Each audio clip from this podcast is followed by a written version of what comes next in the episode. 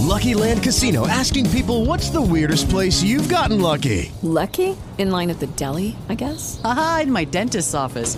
More than once, actually. Do I have to say? Yes, you do. In the car before my kids' PTA meeting. Really? Yes. Excuse me, what's the weirdest place you've gotten lucky? I never win and tell. Well, there you have it. You can get lucky anywhere playing at LuckyLandSlots.com. Play for free right now. Are you feeling lucky? No purchase necessary. Void where prohibited by law. 18 plus. Terms and conditions apply. See website for details. With the Lucky Land slots, you can get lucky just about anywhere. This is your captain speaking. Uh, we've got clear runway and the weather's fine, but we're just going to circle up here a while and uh, get lucky. No, no, nothing like that. It's just these cash prizes add up quick. So I suggest you sit back, keep your tray table upright, and start getting lucky. Play for free at LuckyLandSlots.com. Are you feeling lucky? No purchase necessary. Void where prohibited by law. 18 plus terms and conditions apply. See website for details. E poi prende sempre più consistenza l'ipotesi del lascia passare, e sottolineo lascia passare, non passaporto, è turistico sanitario, diciamo, chiamiamolo così. Ci spieghi tutto. Ma parto proprio da qui. Due giorni fa abbiamo fatto un'altra interministeriale con i ministri del turismo europeo. Abbiamo ripreso, ne avevamo fatta una inizio mese, poi c'è stato il Consiglio d'Europa che ha approvato il Green Pass, che noi chiamiamo lascia passare, e eh, si è discusso ancora di questo lascia passare. Ma che cosa prevede? Prevede una cosa semplice, tre dati. Sei vaccinato sì o no? Va bene. Non sei vaccinato, hai avuto il Covid, sei guarito, gli anticorpi sì o no? Ok. Oppure fai un tampone, è negativo, puoi viaggiare. Quindi è un lascia passare. Quando ancora sui media leggiamo passaporto vaccinale, onestamente ci sale il crimine, perché dà, dà un'idea eh, discriminatoria, quella sì, perché non avendo ancora completato la, la, fase di vaccinazione, qualcuno pensa che ci sia un, qualcuno privilegiato a scapito di altri, ma è, è tutto molto semplice. Fai il tampone, che tra l'altro e uno viene in Sardegna già da un mese, c'è il protocollo Sardegna Sicura, che cos'è? E lascia passare. Quindi la Sardegna è già avanti su quello che sarà il lascia passare europeo. L'intenzione di tutti i ministri che abbiamo sentito è di farlo partire il prima possibile, prima dell'estate. Quindi c'è una forte accelerazione su questo. Ma al di là della data in cui parte, il punto chiave è che la regola sarà quella lì. Cioè, abbiamo sentito le compagnie aeree, si sta andando tutti in quella direzione. Eh, sabato alla Malpensa andiamo a, a, ad accogliere i primi che vengono da New York con un, con un volo Covid, Covid tested. Ecco, si va in quella direzione, la regola sarà quella lì, questo consente di programmare, perché il punto chiave che abbiamo sentito negli interventi prima è la programmazione, sapere qual è la regola di modo che uno si possa organizzare. Ecco, questo è fondamentale, è fondamentale perché fa ripartire in Sardegna, in tutta Italia, il turismo anche internazionale. Benissimo il turismo nazionale, ma quello serve per sopravvivere, per correre serve anche quello internazionale. Signor Ministro, eh, mh, l'esigenza di pro- programmazione insieme a quella di certezza è un passaggio importante che gli operatori turistici stanno sottolineando in lungo e in largo ogni volta che ne hanno l'occasione. Direi quali occasioni migliori di questa, che, nel senso che possono interloquire, interloquire direttamente con lei. Ha sentito prima il presidente di Federalberghi e il direttore della sezione turismo di Confindustria, ma lo stesso assessore regionale eh, eh, sì che è alle sue spalle programmare, ma si deve programmare anche con lo Stato, necessariamente. Chiaro, quello è il punto, il punto chiar, chiave. Mi sono segnato il dato che veniva detto prima dell'effetto eh, quando Boris Johnson ha dato la, la tabella. Ecco, eh, oggi pomeriggio c'è il Consiglio dei Ministri, porterò proprio questo tema. Ok? Iniziamo a dare delle date, settore per settore, di modo che ci si organizzi. Si organizzano gli operatori, si organizzano i clienti. Faccio degli esempi per capirci. Quando parte, quando puoi aprire un parco tematico, un parco acquatico? Finché non lo sai, non puoi fare la prevendita, eh, non, non sai quando devi fare le pulizie e le manutenzioni, quindi è fondamentale dare del tempo ma non si finisce lì. Le fiere, fiere internazionali, se tu non dai una data per tempo, eh, eh, ci vogliono mesi per programmarla, saltano le fiere internazionali. Quindi L'ho già posto al Ministro Speranza, eh, il Presidente Draghi l'ha più volte ribadito la, fondamenta- la, fon- la fondamentale importanza della programmazione, lo riponiamo pomeriggio come tema, vogliamo sapere settore per settore quali sono le date almeno iniziare a dare dei messaggi chiari di modo che si possa partire in serenità, perché sappiamo tutti che quest'estate sarà più o meno come l'anno scorso. Sappiamo che sarà così, con in più il vaccino che va avanti e quindi meglio dell'anno scorso. Però eh, la stagione in Sardegna in particolare abbiamo bisogno di sapere quando parte e poi farla finire il più tardi possibile, perché se riusciamo a allungarla siamo tutti contenti. Posso, posso fare una domanda al Ministro? Assolutamente sì in funzione proprio di, di questo, della, della programmazione, eh, è previsto un superamento del, dei colori per regione? Perché questo inevitabilmente crea tantissima incertezza. Provi a pensare a un turista che deve programmare un viaggio e non sa, magari una volta che è in una destinazione diventa arancione o addirittura rossa e chiudono ristoranti, chiudono bar, chiudono, insomma, quindi è, po- è, possibile pensare a un superamento del sistema di colori o... Ma se ne no? discuterà, dopodiché abbiamo l'esperienza dell'anno scorso. D'estate di fatto il colore unico è quello giallo del sole. Quindi mh, più che l'estate noi dobbiamo guardare avanti. Eh, sappiamo che l'estate sarà un'estate normale più o meno per tutti. Eh, abbiamo bisogno di programmazione per capire la partenza, quando si può partire. E anche qua l'economia è fatta di aspettative. Se tu dai aspettative positive le cose vanno bene, se dai aspettative negative necessariamente vanno male o comunque vanno meno bene di quanto possono andare. Ecco, già iniziare a dire, anziché non si fa niente fino al dire appena si può si apre, eh, cambia, cambia il film. C'è un aspetto psicologico in queste cose che probabilmente è determinante e anche questa struttura colpisce molto per l'aspetto psicologico, è rassicurante. Avere delle certezze, avere della programmazione, dagli operatori, io che prenoto la vacanza con l'operatore turistico o con la compagnia aerea, avere una rassicurazione, entrare in un clima, un ambiente friendly e non invece in una tenda militare, è molto incentivante dal punto di vista del viaggiatore, dal punto di vista del fruitore dell'industria delle vacanze, insomma del turismo. Ma questo modello è replicabile e questo dovrà essere il modello, anche perché se lì si va, se si va sul Green Pass, sul lascia passare europeo, serve velocità e, e devi fare tanti voli Covid free. E, e allora serve appunto replicare strutture come queste non improvvisate, non puoi fare con la tenda, eh, nel biglietto integrato c'è già il tampone, poi arrivo c'è la tenda, non, non, esiste. Deve essere tutto fluido il percorso. Questa è un'ottima iniziativa di Olbia, è un'ottima iniziativa della Sardegna che la mette già all'avanguardia su quello che sarà il futuro del trasporto aereo, che poi non sarà solo trasporto aereo, prima si diceva ci sono già alcuni voli Covid free in Italia, eh, Trenitalia ha detto che farà dei, dei, treni alta velocità Covid free, quindi si va in quella direzione, prima ci si organizza, meglio si, ci si organizza e meglio è per tutti, per fare i grandi numeri. E siccome qua si fanno i grandi numeri, eh, questa è la cosa più logica, più giusta da fare. Ministro, possiamo parlare anche di, dell'aspetto recovery per gli operatori del turismo, delle imprese che lavorano nel campo del turismo. Su quel fronte a che punto siamo? Parliamo ancora di ristori, indennizi, come vogliamo chiamarli. Eh, eh, allora, ammesso che ne sia stato pagato qualcuno, no, ma allora, allora, anche qui facciamo un po' d'ordine.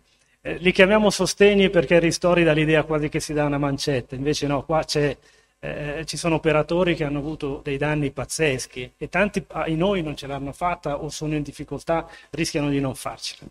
Per cui è un tema da trattare con la massima serietà.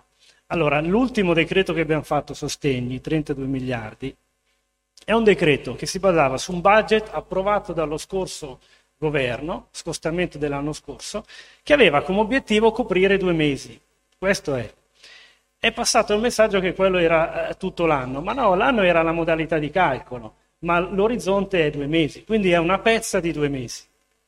Oggi il governo non ha altre possibilità perché quel budget è esaurito, dovrà fare un altro scostamento, il Presidente Draghi l'ha detto, quindi si farà un altro scostamento, in quest'altro scostamento si mette, io mi auguro che sia l'ultima pezza al passato, perché vera il, il vero sostegno è, è, ripartire, riaprire e anche lì si possono fare delle cose minimamente organizzate. Vedo qua Federalberghi.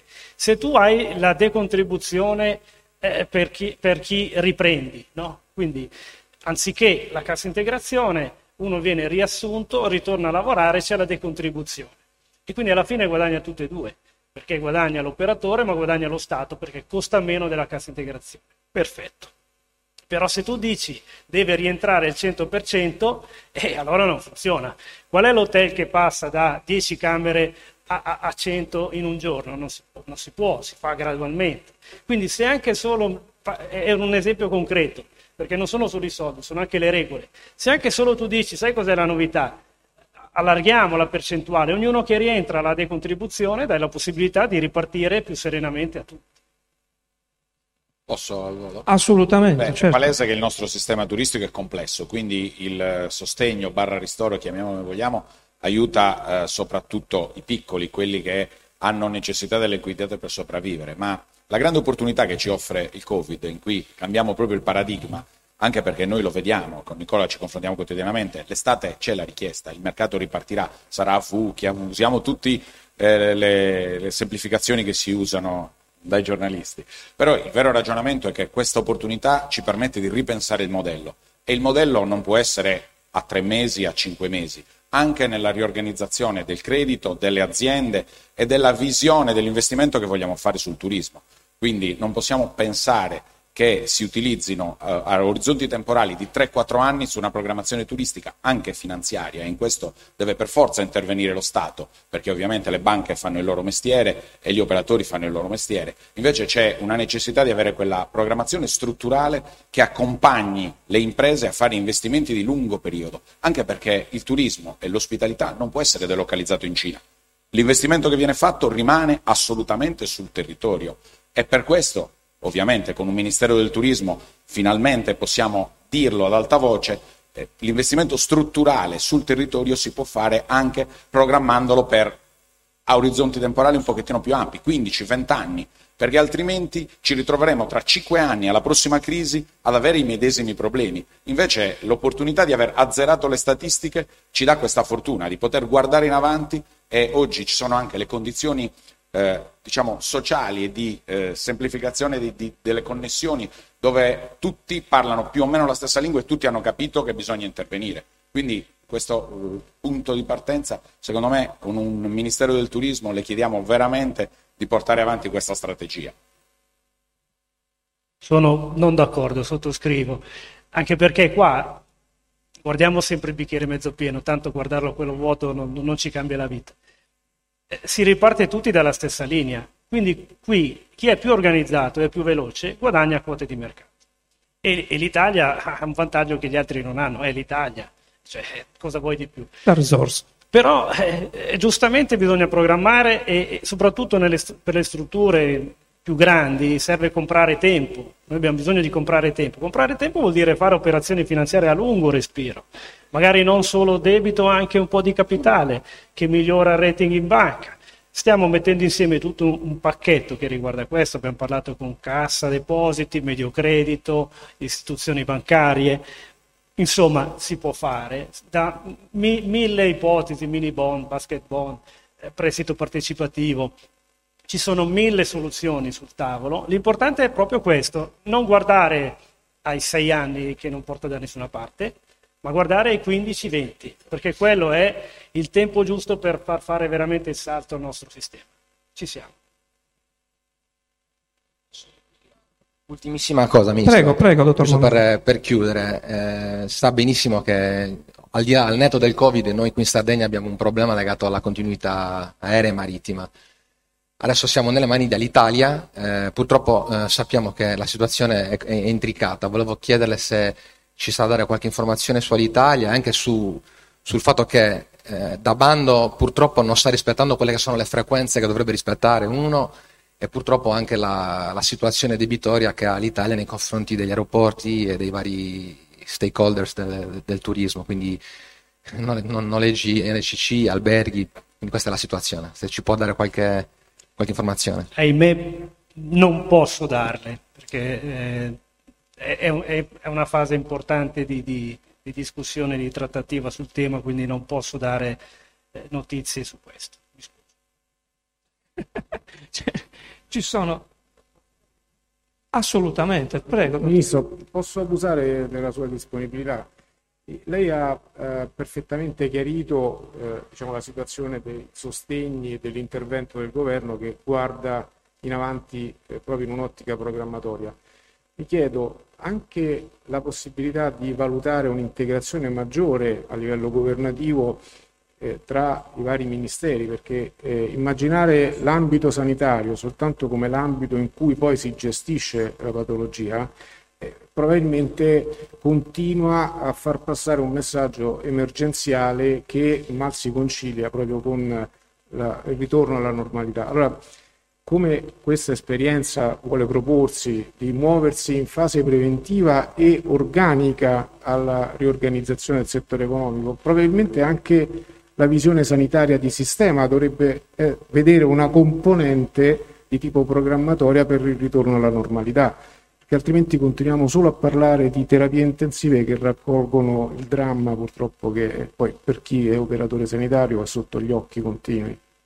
Allora mi chiedevo se ci no, fosse no, un'apertura in questo senso. Proprio, proprio questa crisi ci ha fatto capire che la sanità non è solo ospedale, la sanità è quello che c'è prima e quello che c'è dopo.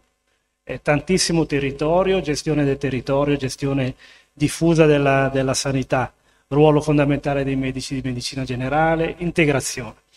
Ecco, da, dalle crisi si impara, mi pare che la lezione l'abbiamo imparata. Grazie. Grazie, grazie dottor Cicotti. Signor Ministro, una cosa, prima ehm, ci è scappata un'affermazione che può essere, eh, mi è scappata a me, un'affermazione un po' fuorviante o allarmante. Dei presidi e delle norme di sicurezza eh, dovremmo fare tesoro per sempre.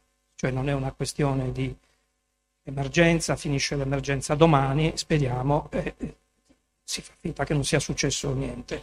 Mi viene in mente, eh, abbiamo parlato di questo nei giorni scorsi con l'amministratore di Geasar, l'esperienza del terrorismo per quanto riguarda il trasporto aereo.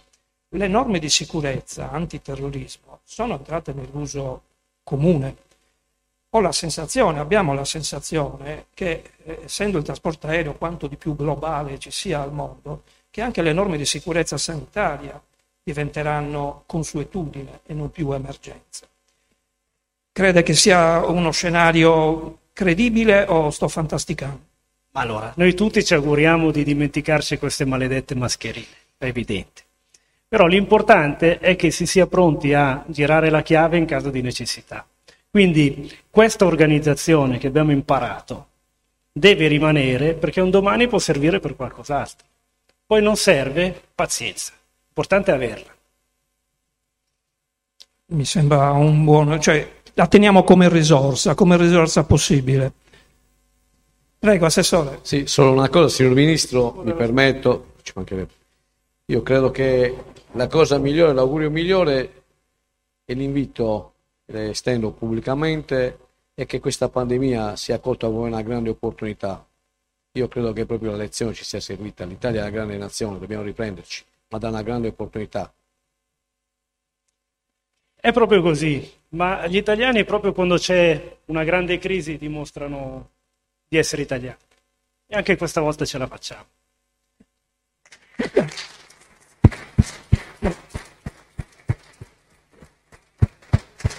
Grazie signor Ministro. Eh, sì, lei può trattenersi eh, ancora, so, so che sta per, per, partire immediatamente, però io continuerei con gli interventi e magari ci sono ulteriori spunti o tra gli interventi successivi c'è qualcuno che